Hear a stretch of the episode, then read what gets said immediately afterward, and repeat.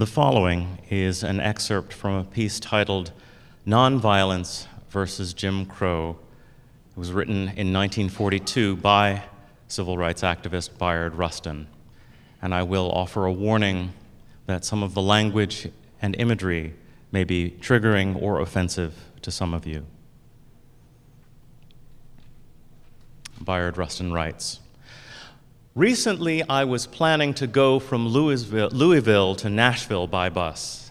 I bought my ticket, boarded the bus, and instead of going to the back, sat down in the second seat. The driver saw me, got up, and came toward me. Hey, you, you're supposed to sit in the back seat. Why? Because that's the law. Niggers ride in back. I said, My friend, I believe that is an unjust law. If I were to sit in back, I would be condoning injustice. Angry but not knowing what to do, he got out and went into the station. He soon came out again, got into his seat, and started off.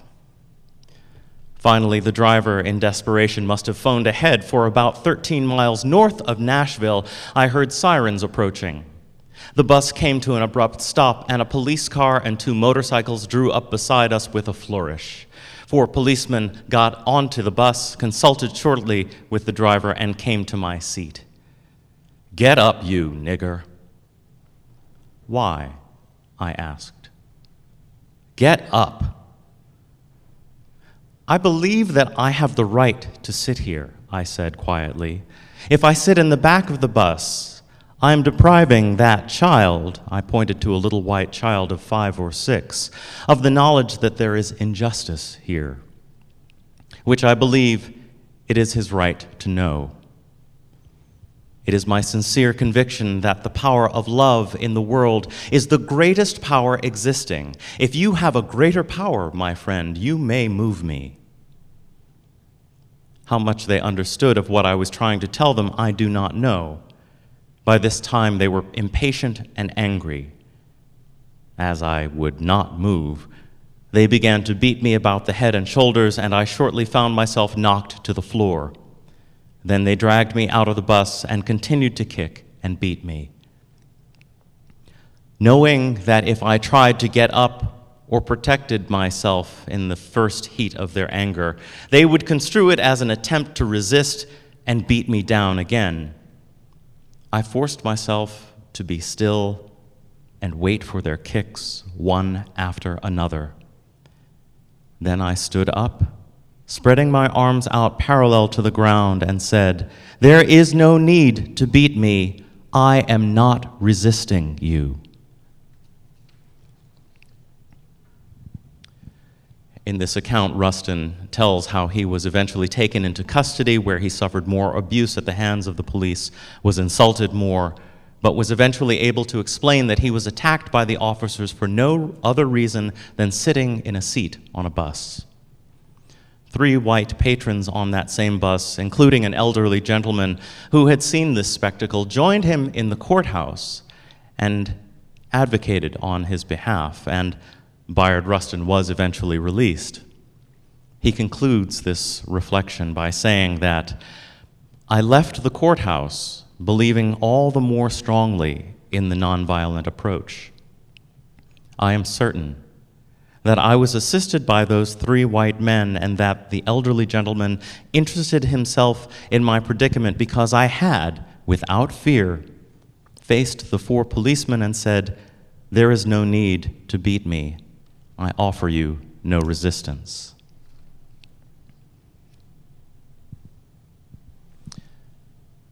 So, most of us immediately associate Martin Luther King Jr. with nonviolence.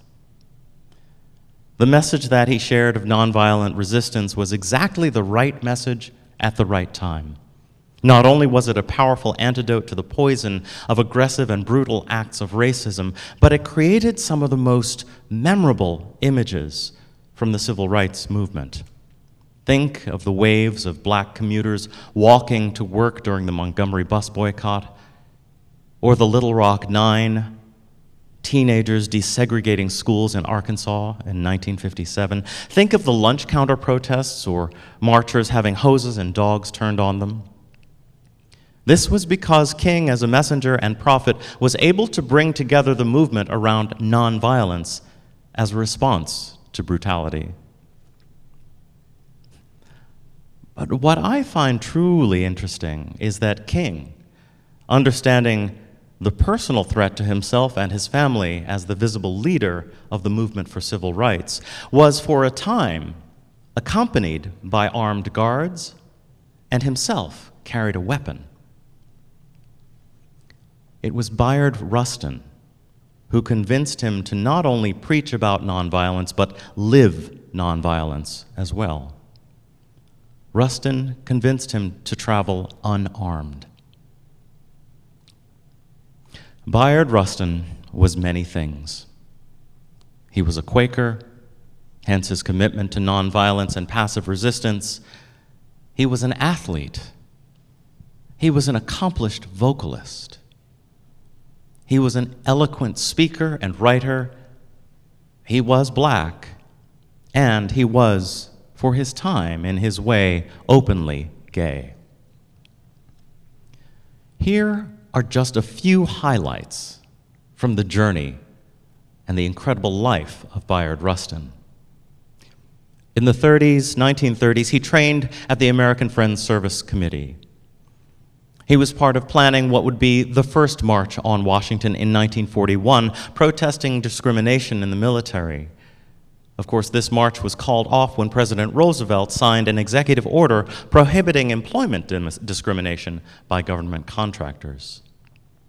Bayard Rustin organized to protect the property of Japanese citizens who had been interned during World War II, which led to his own appointment as the Field Secretary for the Congress of Racial Equality, CORE.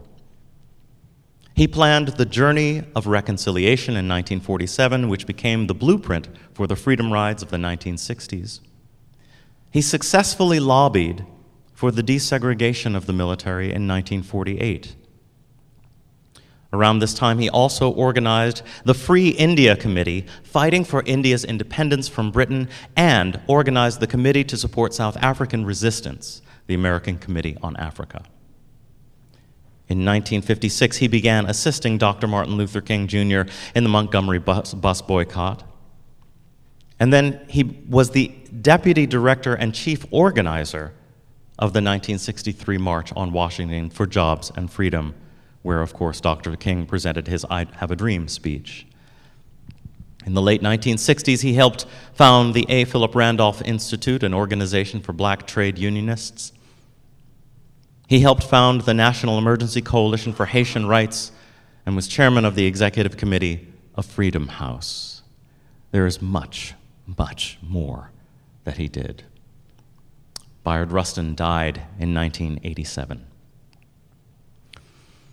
26 years after his death in 2013, Bayard Rustin was posthumously awarded the Presidential Medal of Freedom by President Obama. This was largely the work of an organization you may not be familiar with National Black Justice Coalition, and primarily the work of a black lesbian activist, Mandy Carter. After meeting Mandy Carter and learning much more about Bayard Rustin's story, I became a facilitator for showing a film called Brother Outsider that you may or may not have seen. I would love to show it here at First Parish. It is about the life and times of Bayard Rustin. You see, what we realized at the National Black Justice Coalition is that the civil rights movement, as we know it, would not have materialized without Rustin, and no one was moving forward to give him his due because Bayard Rustin was gay. Most unfortunately, early in his career, Rustin had been picked up on a charge of indecency, public homosexuality, and served time for his crime. Potential exposure of Rustin's orientation was regularly used against him as a threat and to those who he helped support, including King. Now, although I came out in the period of pink power and lavender triangles and also witnessed firsthand the dawn of the AIDS crisis and silence equals death in gay communities, I cannot begin to imagine what it must have been like to be Bayard Rustin in the 1950s. He was a gay man and not at all apologetic for that fact, and he was black. The laws of the United States at that time saw him as subhuman for being black and depraved for being gay. The potential for him to be the recipient of violence was many times what it would have been for anyone else walking down the street. Yet, he held his head high and never stopped working for justice and never stopped being himself. He was the poster child for nonviolence. There is no need to beat me. I offer you no resistance. There's a level of steely resistance and conviction and faith that I think many of us would be hard pressed to equal. Rustin carried this impulse and his outspoken commitment to justice into his later years as he began to openly speak about gay rights. For Rustin, liberation is not as simple as declaring everybody free, nor does liberation mean making everyone the same. In his 1984 essay, Montgomery to Stonewall, which you heard a little bit of before, Rustin offers his insight by explaining four burdens that are carried by oppressed people on the road to freedom. He writes There are four burdens which gays, along with every other despised group, whether it is blacks following slavery and Reconstruction or Jews fearful of Germany, must address. The first is to recognize that one must overcome fear. The second is overcoming self hate. The third is overcoming self denial. The fourth burden is more political. It is to recognize that the job of the gay community is not to deal with extremists who would castrate us or put us on an island and drop an H bomb on us. The fact of the matter is that there is a small percentage of people in America who understand the true nature of the homosexual community.